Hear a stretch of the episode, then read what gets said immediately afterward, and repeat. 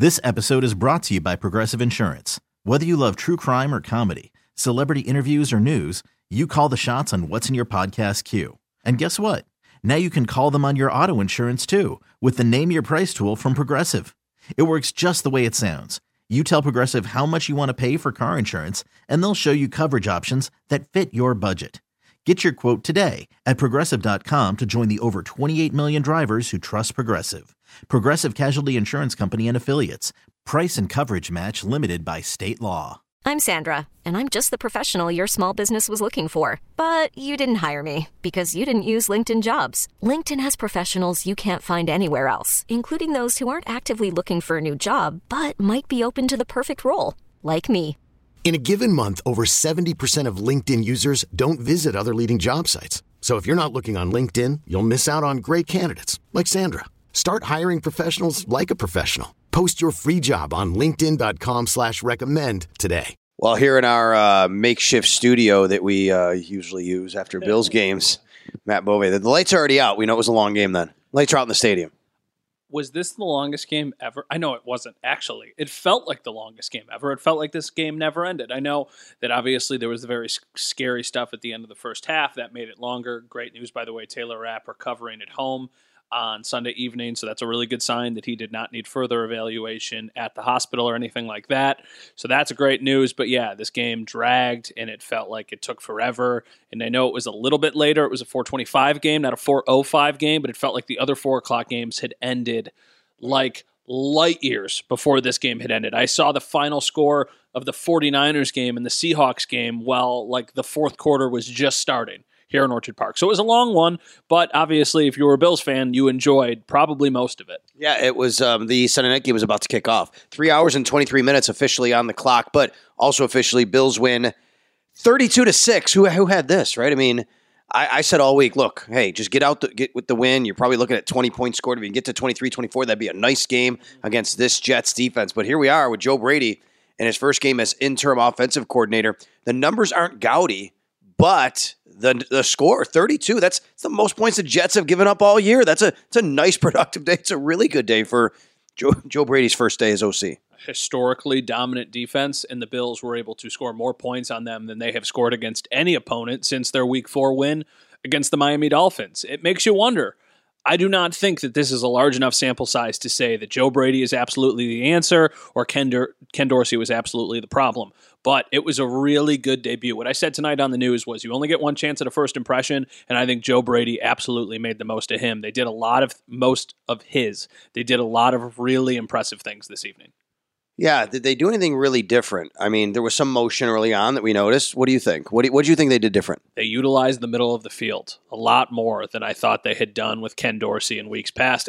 They also spread the ball around, and it is not a bad thing to have complementary football, but Gabe Davis and Stefon Diggs finished this game with a combined 27 receiving yards. Gabe Davis, another game where he did not have a catch. I don't even know if he had a target. he didn't So there was that option route again because I like snarkily said that's intentional grounding, but there was a hold which canceled it out. so he would have had the target without the hole but you're right that was the only time otherwise no targets and look that is a good thing bad thing the good news is you did all this without Gabe Davis or Stefon Diggs. And I don't think Stefon Diggs had a very good game personally anyway. He had a couple balls he should have brought in. But that so you look at the ledger and you're like, okay, Kincaid for 46, Shakir for 115, Ty Johnson 47, James Cook 29, Quintin Morris 11. Like that's all great. The, the flip side is okay, like you got to have your one and two number one and number two receiver being more involved. But hey, you'll take it today, and this just allows other teams to say, hey, we got to concentrate a little bit more on the other guys too. they ran the ball well. I think when you run the ball well, it opens up a lot of different things for you. Obviously, they had some big chunk plays. This game looks different because of the massive Ty Johnson touchdown on fourth and one. Love the call to go for it. Really smart play.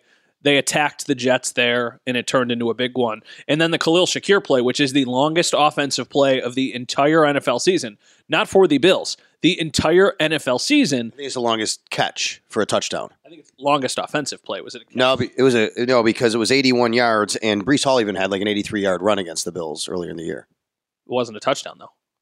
Right, you said play. Oh, I meant touchdown. My bad. My bad. My bad. So yeah, longest touchdown offensive play of the year. So that's a really cool thing. And an absolute perfect ball from Josh. That was that was about He threaded that needle. That's Josh being Josh. that was Josh being Josh. There was another one to Quintin Morris where he thread the needle, and when I was watching it live, I was like, "Ooh, that looked like it could have been intercepted. That's a bad decision." But I mean, it hit Quintin Morris' hand. It was a really tough catch. He was like sliding out of bounds, basically.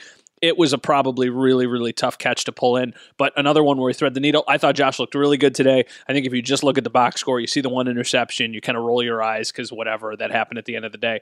But I thought it was a really smart, efficient game for the quarterback. And I thought that Joe Brady put him in a position to capitalize when they needed to, but also not make the big mistake. It felt like for a little bit of the game, they were playing not to make the mistake more than they were playing to attack the Jets defense. But I think that's game plan specific because knowing who's on the other side and what offense you were going against, I feel like that needed to be the game plan in this game. This was not about like, let's go score 30 points, even though they did. This was about, let's go score 20 points because we know the Jets aren't going to get to that. And then they got turnovers on defense. We'll get to that in a second. So overall, high marks for Joe Brady on the offensive side. Let's just take a look at a couple of guys individually. James Cook, efficient again, 73 yards on the ground, but also through the air. Three catches for 29 yards. He has another 100 yard plus performance overall. And how about Ty Johnson? This is one of those deals where I think, watching the way it unfolded today, watching his game, I think, you know what? I bet you Joe Brady was sitting back. It's one of those deals where you say, you know, if I ever get that job, I really like that guy. I'll use him more. That was Ty Johnson today. It feels like to me he was waiting to use Ty Johnson. Maybe maybe Ken Dorsey didn't want to as much. Didn't feel like it. He obviously did. Joe Brady did, and it worked out well. It makes you wonder about Leonard Fournette, and I know that's like a weird thing to be bringing up in like our first segment after they had just won a game. But I thought Leonard Fournette would get activated this week, and that did not happen. I thought he would be elevated from the practice squad. Is there any reason though that they wouldn't elevate him and not have Latavius Murray active? I mean, Latavius Murray was not super efficient today. Latavius Murray had 10 carries for 35 yards, three and a half yards a carry.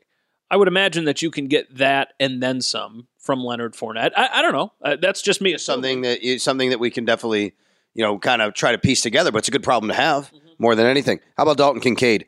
Six for forty-six. He looked really good again. The only issue I have is zero targets in the second half for Dalton Kincaid. All came in the first half. which is interesting, but a little of that was game script too, because they get the touchdown to Ty Johnson, and then after that, what was it? How many plays into the drive was the Khalil Shakir touchdown? Two. Two plays into the drive. So at that point, they really didn't throw the ball after that, like really at all. I think they had a couple attempts, and then it was just try and eat up as much clock and run the ball as much as possible. I felt like early in the game, Sherfield and Hardy were on the field a little bit more than what we normally see, but we'll wait for the snap counts to actually officially come out. A nice day for the Buffalo Bills offense. Let's take a look at the overall totals. I mean, this is a game against the New York Jets, remember, right? 393 yards of offense, 5.5 yards of play is not a lot, but it was efficient, and they got the yards they needed to get, and they scored points. That's the biggest thing for me, scoring the points. All year it's been, this is the reverse. All year it's been, man, they're moving the ball, moving the ball, moving the ball, but they can't score points. Today it was, they didn't really have tons of yards, under 400. Still a nice day, nice day. They scored 32 points. The second most they've had all year, maybe third most, I think it is. But then you have the most the Jets have given up all year, which says a lot. Yeah, I, this is a really good defense. I mean, historically, like a historically dominant defense. The stat from Field Yates before this game from ESPN was bananas to me. That they have not allowed a receiver to score a touchdown since Stefon Diggs did week one. So you go all the way from week one to week 11, where they do not allow a receiver to score a touchdown. And then in this game, Khalil Shakir's touchdown snaps that streak. I think it would have been he didn't get there. I think Josh finished with like 275 yards. If he would have surpassed 300, I think it was the first time and like it would have been the first time in like a year and a half where they had somebody 20 something games, yep. yeah, so they had somebody go for over 300 yards on them.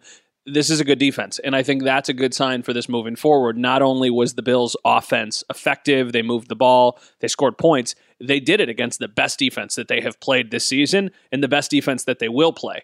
It is about to get very difficult because the Eagles have a good defense, the Chiefs have a good defense, and the Cowboys have a good defense. Pro- Good is probably putting it lightly. They have very good defenses but you know now you can score points against the top tier defenses. You just got to try and have games where you don't make big mistakes. I feel like most people will feel a lot better about their outlook for the entire season and for those really tough games coming up after this game because of how dominant it was and because of how much better they looked offensively. They looked very good offensively. but completely dominant on defense. Let's talk about that group. This episode is brought to you by Progressive Insurance. Whether you love true crime or comedy, celebrity interviews or news, you call the shots on what's in your podcast queue. And guess what? Now you can call them on your auto insurance too with the Name Your Price tool from Progressive. It works just the way it sounds. You tell Progressive how much you want to pay for car insurance, and they'll show you coverage options that fit your budget. Get your quote today at progressive.com to join the over 28 million drivers who trust Progressive. Progressive Casualty Insurance Company and Affiliates. Price and coverage match limited by state law. Audacy is giving you a chance to win a trip to London to see Taylor Swift at the Eras Tour. It's Tay in the UK. Hey, it's Taylor. Just download the free Audacy app, log in and listen to a participating station for a minimum of 60 minutes to get your daily entry. And you could win a chance to fly off to London with three friends and see Taylor. I can't wait to see you at the Eras Tour in London. For more, go to audacy.com slash Taylor. Tay in the UK. on the Audacy app. Thanks to Republic Records. This is a national contest.